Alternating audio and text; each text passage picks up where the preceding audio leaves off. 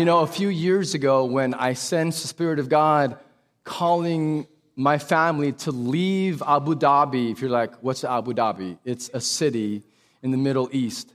When, when God called my family to leave our ministry there and to come back to Texas to plant a new church, I'll never forget. I, I, it, it was several months. It was a six month process of, of Pastor Andy Davis from First Baptist Belton, that's our sending church, when he asked me, would I consider coming to Texas to plant a church. And at first I told him, no.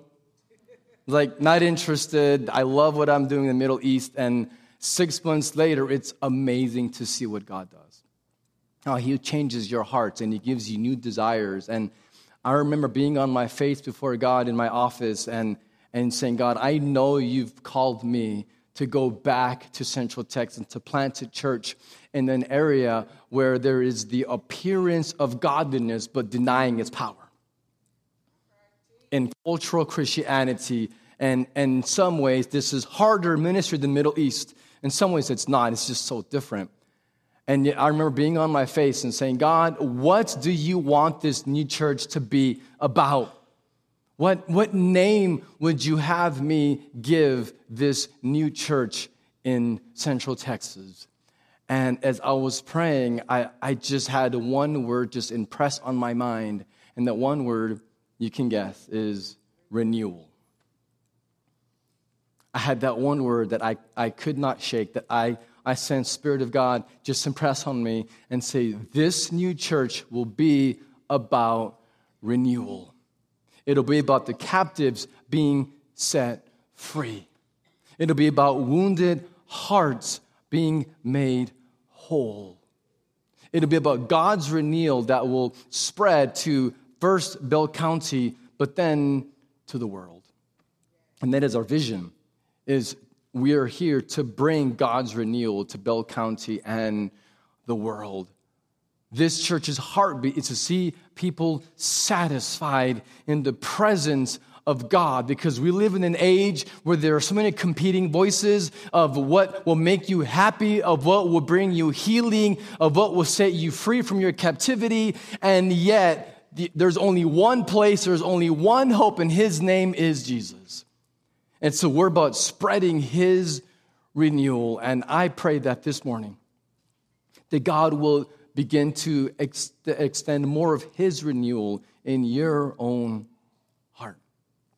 that he'll be more real to you than he ever has been in your life. We're in a series called Satisfied. And many months ago, I spent a couple of days alone and I said, God, I just want you to just speak to me on what do you want me to preach for the first several months. And so here we are now, many months later, after God kind of laid out for me what we were to preach, is a series called Satisfied where the idea is that we have been made mind and body and soul, all of our being exists to be satisfied in God, in His presence, because there is no satisfaction anywhere else other than in Christ. Last week we began this series by talking from preaching of Psalm 16 on how in His presence there are pleasures forevermore. Today we're continuing, we're talking about having a satisfied body. So we'll continue talking about our mind and so forth in the next few weeks, but today is what it looks like and what it means to have our very bodies satisfied in the presence of God. Now, this is potentially a very sensitive subject for many of you, which is why we dismissed our children to their class, which we do anyway but I would not have wanted to have small children in today's sermon. Now, if you do have kids that you kept, I, I trust you, I defer to you as parents, but I am giving you the heads up on where we're going this morning with this sermon because it is out of 1 Corinthians chapter 6, and it is a beautiful and a powerful verse, but for many people, it is a very challenging text. 1 Corinthians 6. We'll be reading verses 12 through 20. All things are lawful for me, but not all things are helpful. All things are lawful for me, but I will not be dominated by anything. Food is meant for the stomach, and the stomach for food, and God will destroy both one and the other. The body is not meant for sexual immorality, but for the Lord, and the Lord for the body. And God raised the Lord and will also raise up by his power. Do you not know that your bodies are members of Christ? Shall I then take the members of Christ and make them members of a prostitute? Never. Or do you not know that he who is joined to a prostitute becomes one with her? For as it is written, the two will become one flesh. But he who is joined to the Lord becomes one spirit with him. Flee from sexual immorality. Every other sin a person commits is outside the body, but the sexually immoral person sins against his own body. Or do you not know that your body is a temple of the Holy Spirit? Within you, whom you have from God. You are not your own, for you were bought with a price. So glorify God in your body. So, as we get our minds around what God is revealing through His Word about having a, a body, as it says, glorify God in your body, let's just take a moment and pray and ask the Spirit to do His work this morning. Father, we are truly humbled that we would have the privilege of gathering together in your name, reading your word, seeing you revealed. And this morning, we're just begging you that you will do that. I know a subject such as this one, there are men in this room that are really hurting that are struggling. And so, Lord, right now, through the power of your Spirit, in the name of our Lord and Savior, the King of glory, Jesus Christ, we pray that if anyone here is suffering with the spirit of shame, that you would bind that. If anyone here is struggling with the spirit of fear or of failure, that you would bind that, Father, and that you would cast that far from this holy place. And that we here would be set apart for you. You are our heart's desire. Lord, you know our hearts, you know that it's so difficult living in a broken world where we can look at our circumstances and we can say, God, but my circumstances are unique. And so, therefore, this does not apply to me. Father, pray that you would rebuke us and that you, through your Spirit, so gently and so kindly, that as you do, that you would be at work in doing your renewal in our hearts. Father, we ask We ask that you would bring freedom and hope and joy in this place, that we would have satisfied bodies for the praise of your name. And we ask it for your glory, Jesus. Amen. So let me give you three truths from this text. This is not just a sex sermon, by the way. This is a more holistic, but the, the sermon, that this text is definitely it mentions sexuality, so you can't get away from that. But the principles apply just very generally in lots of different areas. But so let's begin with truth number one on having a body that is satisfied in God. So the first truth is that God's purpose for your body is to display his glory.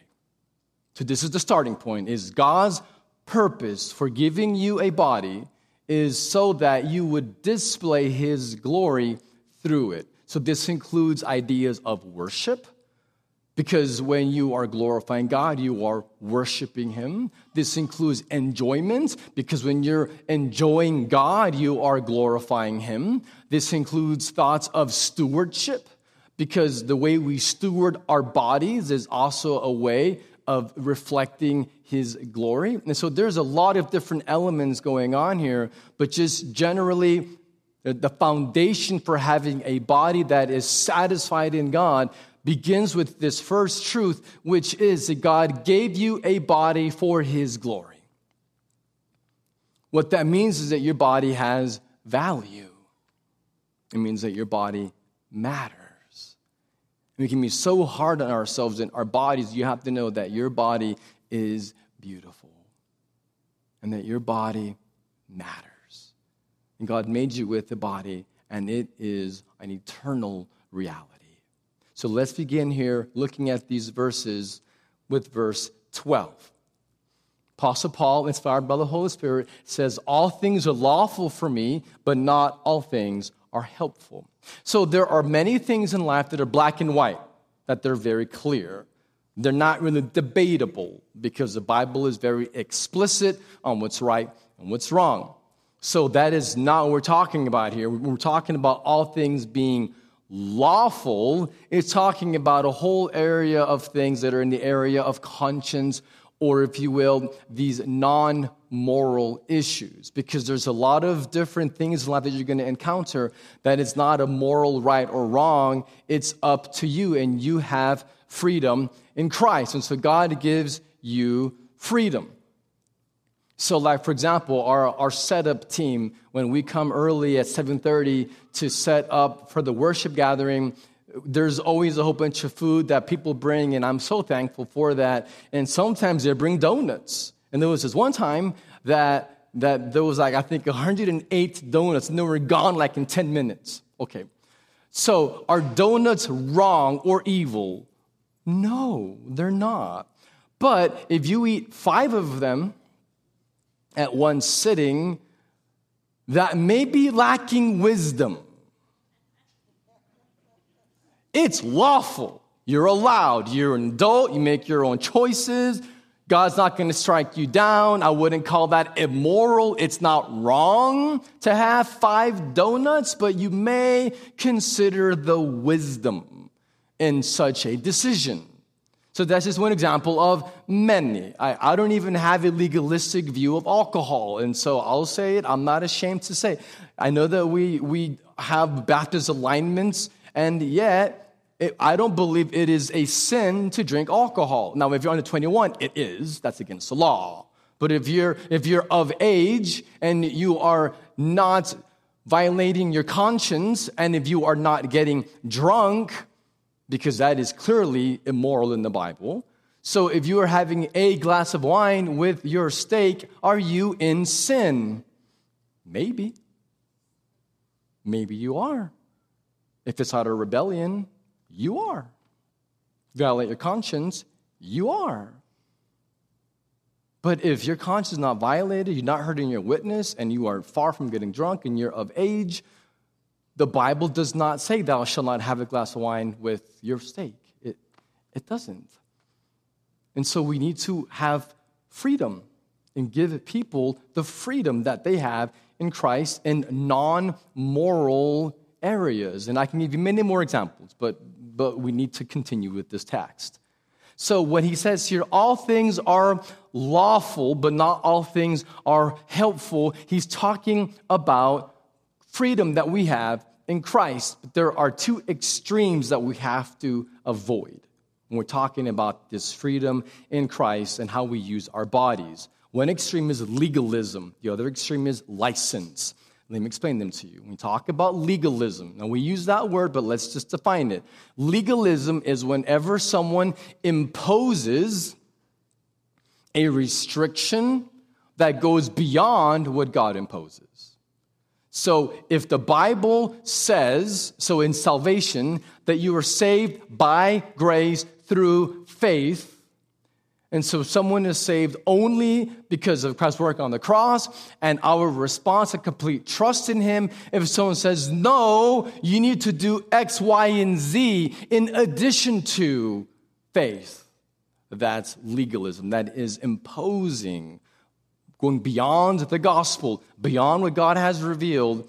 And it's not just in salvation, it can be in the area of the non morals. So, for example, again, the, the alcohol example. If someone like me, I, I don't drink, I have the conviction for me, I personally do not drink. So, if you ever would see me in a restaurant with, with, with the beer or wine, then I would be in sin. Because for me, my conscience, I would be violating that. And so for me, that would be a sin, but it might not be for you. Again, provided that you're not breaking the law and you're not getting drunk, and there's a lot of different factors with that. But if, if I become a legalist and saying, you can't drink alcohol, why not? There's many more factors to be considered than that versus a legalistic yes or no. And this can be applied in lots of areas. I mean, I grew up in a Hispanic context where if you played cards, that was a sin. Like, I'm, I'm not talking about gambling, I'm talking about playing Go Fish. Like, if you played with cards, that was considered evil. That was, that was a context that I grew up in. Legalism. That's an example of how we can put up barriers and have very rigid and very narrow interpretations in areas that are non moral, where we have freedom in Christ. And so we should not be legalistic with one another. But here's what I've noticed. Maybe I'm wrong, but if my observations, people that are legalistic tend to not know they're legalistic. They don't have any idea that they're legalistic. Most people that are legalistic love Jesus. They do, and they're very intentional with how they live their faith and what they do. They're also usually very well read. That tends to be a pattern with people that are very legalistic. And, and so what happens is they have their convictions on how they're supposed to live their life before God, and then without even realizing it, they're imposing that on other people. We cannot impose our own personal convictions in non moral areas on other people. There is freedom in Christ. We should not be judgmental towards each other in non moral areas. So, what we're seeing here first, we need to avoid legalism. On the other end, we have to avoid license. Because legalism says, well, what do I have to do? Okay? What must I do to keep the law?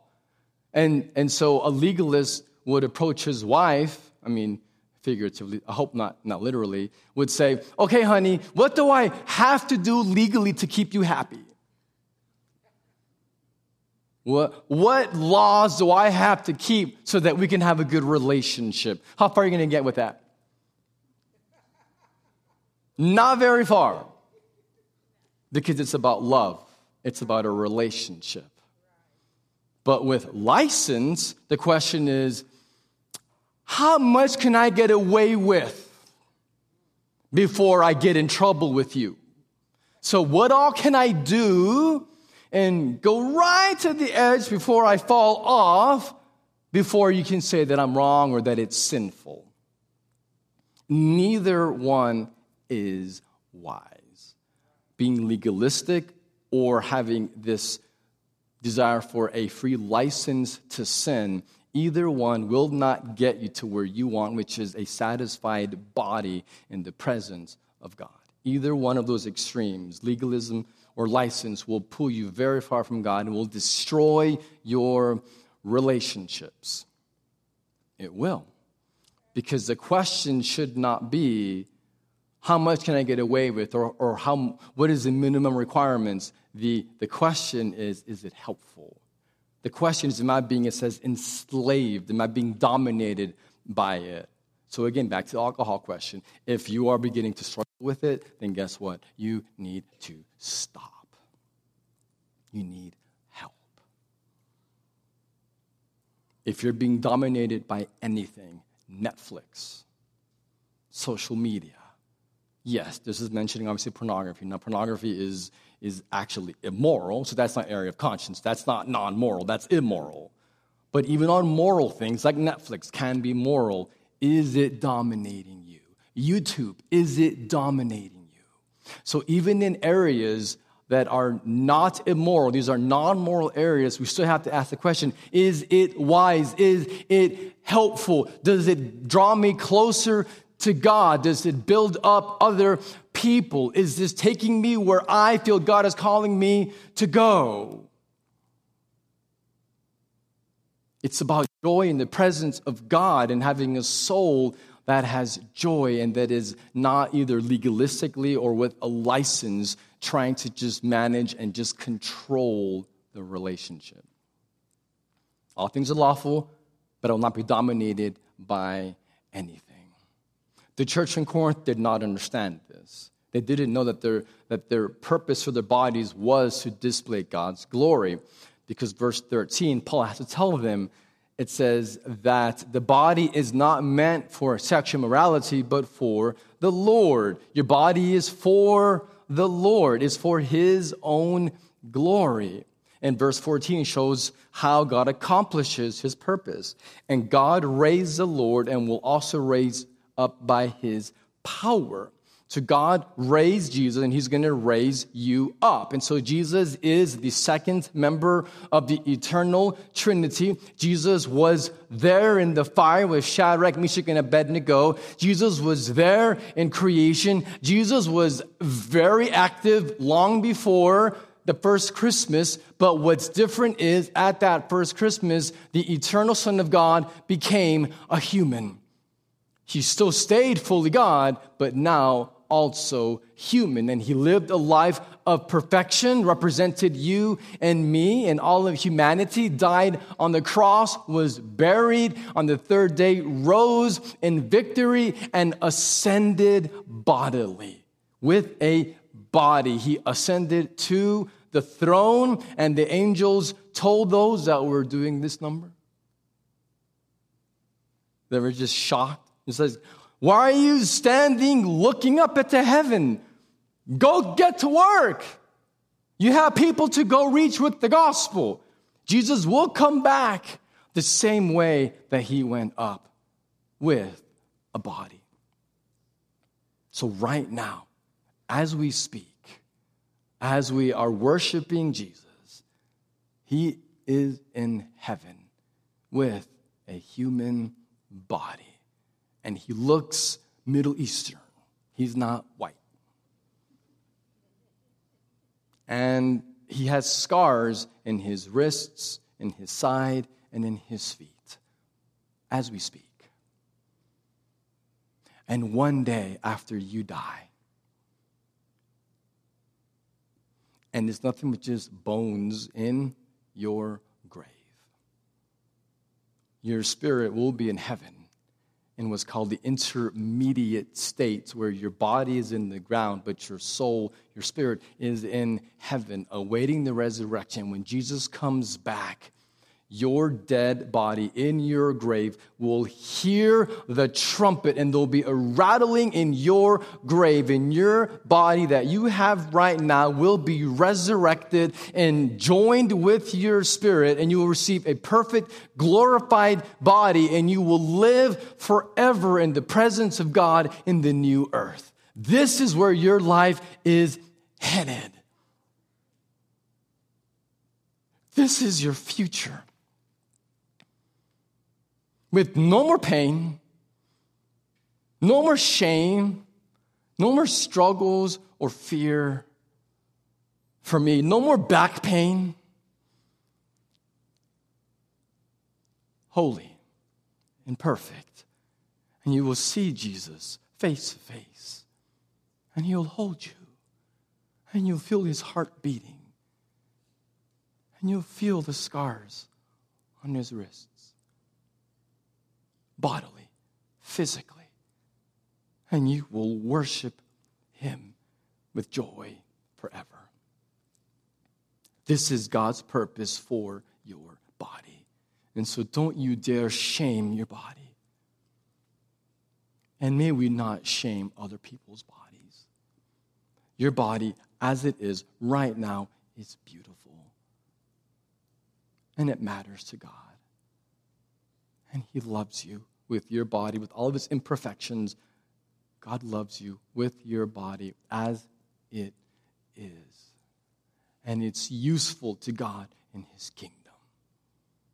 So don't you dare look at the stretch marks or the varicose veins or the, oh, I don't have a buff body and hate yourself. Don't do it. God loves you, and He's given you a body for His purposes, and your body is holy and set apart for Him.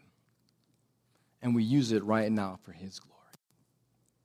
So, the foundation for having a body that is satisfied in God's presence is number one, knowing that your body's purpose is to display the glory of God as you enjoy Him, are satisfied in Him. Truth number two Satan lies to you and seeks to enslave you. Second truth about having a satisfied body is that Satan lies to you and seeks to enslave you. He is the father of lies. His very nature is a liar. Satan can't speak truth just as much as God can't lie. Satan can't tell the truth because it goes against his nature. Everything that he does and says is about deceit, about enslavement, slander, and shame. He is the father of lies, and so all lies are flowing from him. He's the originator. There were no lies on earth until Satan first started lying. We have to know how he lies. We have to know his same path, the same lies that he used in the Garden of Eden are the same lies that he continues to use on you and me today. Let me give you these three as a brief summary. The first lie that Satan gives us is you are the master of your own life. Satan will, will tell us this, we'll, we'll hear it in our mind. You are the master of your life. He told our original mother Eve, he says, Did God actually say? Are you sure that you can trust God's word and his authority? Does the Bible really mean that? Are you sure about that? He is chipping away at the belief that God is king, that he is the master, and he's deceiving us. He's lying to us and trying to get us to believe that we can run our lives ourselves and live for our own glory. Because God is not the king, you are. You rule your life. You are the master of your own life. He will tell you this over and over. Second lie God is keeping something good from you. God is holding out on you. What did, what did he say to Eve? God knows that when you eat of it, what will happen? Your eyes will be opened and you will be like God. He's holding out. God has all the blessings, and He is not giving any of them to you. And so we, we believe this lie that bad things have happened and God doesn't care or is powerless to fix it. And so bad things happen in our lives, and it's because God is holding out. He's keeping good from us. The third lie that Satan gives is I can give you more than God can. Satan says, Sin, I, Satan, can give you more than what God offers you. What does God offer you? Himself? That's it? That's all He's going to offer you? Look at what I can offer you. Because what happened? So when the woman saw the tree was good for food and it was a delight to the eyes and that the tree was to be desired, she took and she ate. Let's apply this to 1 Corinthians 6, talking about sexual immorality. He saw that the porn images were good for sex and that the images were a delight to the eyes and desirable, and so he clicked. It's the exact same reality that people today are going through in the 21st century as what Eve experienced in the Garden of Eden. This lie that says that sin can give you and so, this first lie that you, that you run your own life is saying that you're not accountable to God. It's saying, oh, you won't get caught. You're not hurting anyone. Everyone does it anyway. It's no big deal. You're just letting off some steam. You're, you're just trying to relax. You know, you had a hard day. You need some personal time. So, this idea that somehow God doesn't care or that we're not accountable to God, that's what he, how he lies to us. So, the second one, that God keeping something good from you, we, we believe that we can't trust God. We're believing the lie that we, we, can't, we can't entrust ourselves. Jesus says, Come to me if you are burdened and heavy laden, I will give you rest. And the lie is, No, he won't. No, he won't. Jesus will not give you rest. He'll give you work. He'll bring you misery. He will, he will hold you back. He will take away your joy. He won't give you what you really want. These are lies. And on this last one, he'll give you sin giving us more than God can. I mean, where do I start with that? God is the creator and the sustainer and all beautiful and all satisfying. And we, in our moments of weakness, we believe the lie. That sin offers more joy, more fulfillment, more peace, more satisfaction.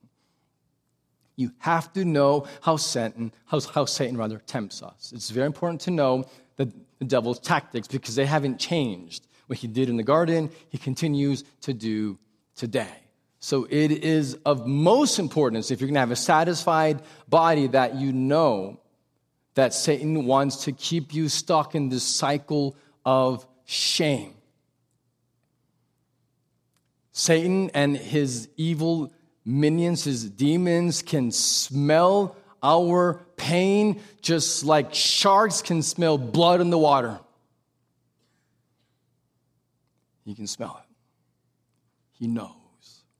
Satan is not all knowing. He's not God. He's not omniscient, but he has enough demons all around the world at his disposal that anywhere that he sees a believer who is actively walking towards God and surrender and living on mission, guess where he's going to deploy the most of his demons?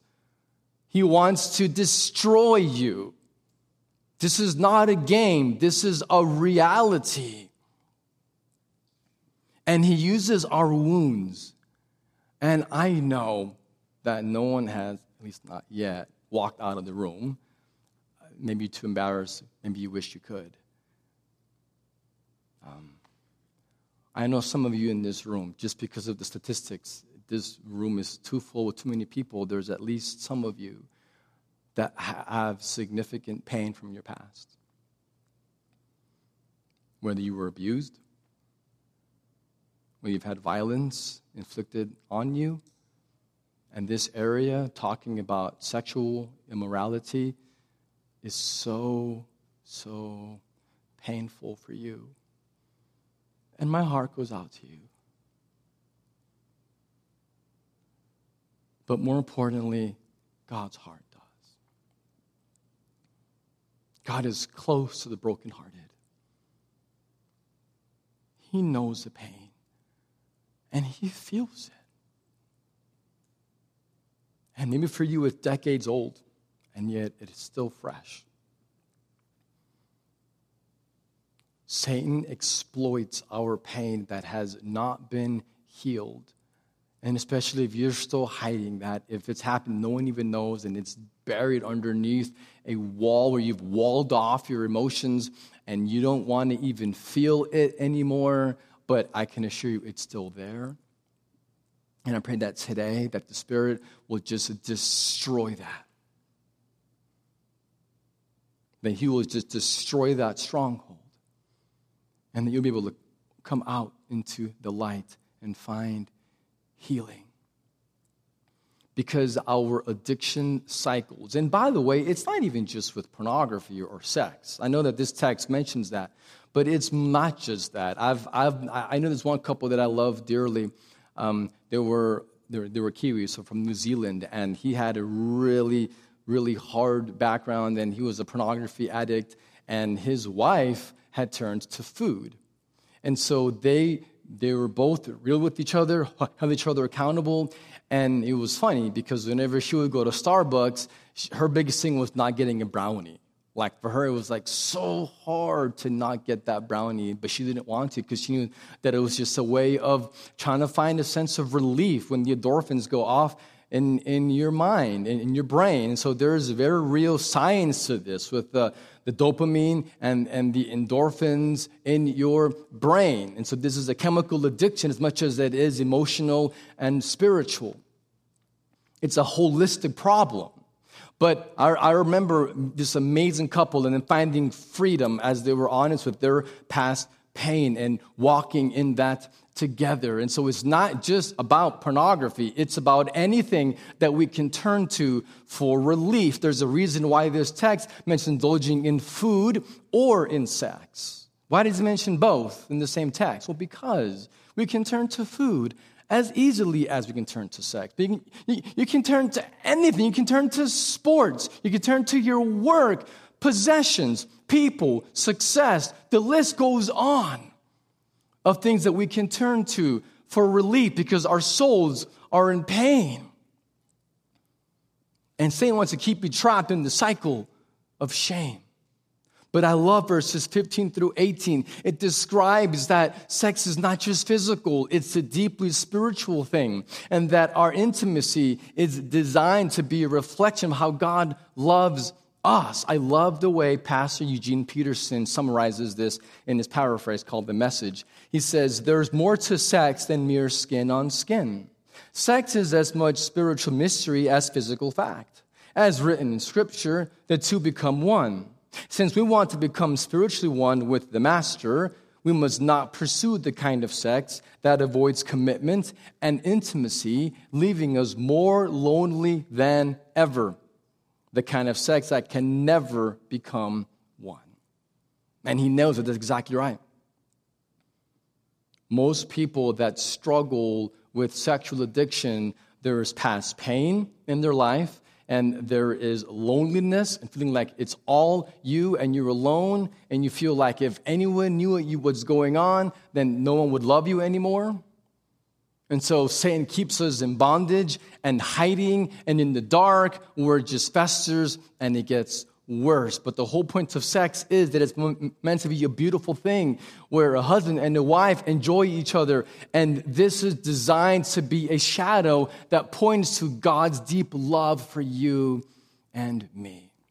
It's meant to bring intimacy and wholeness. And our bodies, it says here, we're a sacred space. Your body is where the Holy Spirit of God dwells. This is so huge. This changes everything. Knowing that your body is a temple of the Holy Spirit. And it grieves the Spirit when we give ourselves to things that don't glorify God. A stronghold, if you look at, I have to read it today, but 2 Corinthians 10 3 through 4 describes strongholds.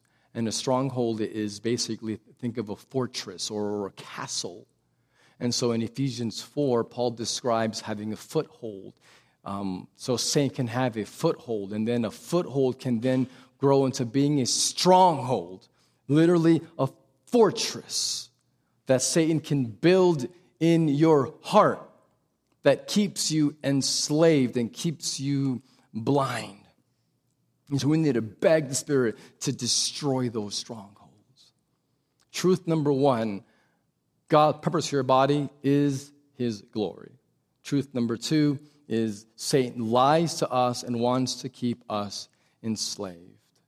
I love the last two verses that we just read. It is the gospel. You're not your own, you were bought with a price, so glorify God in your body. You were bought with a price, and the price was the blood of Jesus. And so, this third truth here is that God brings healing and freedom.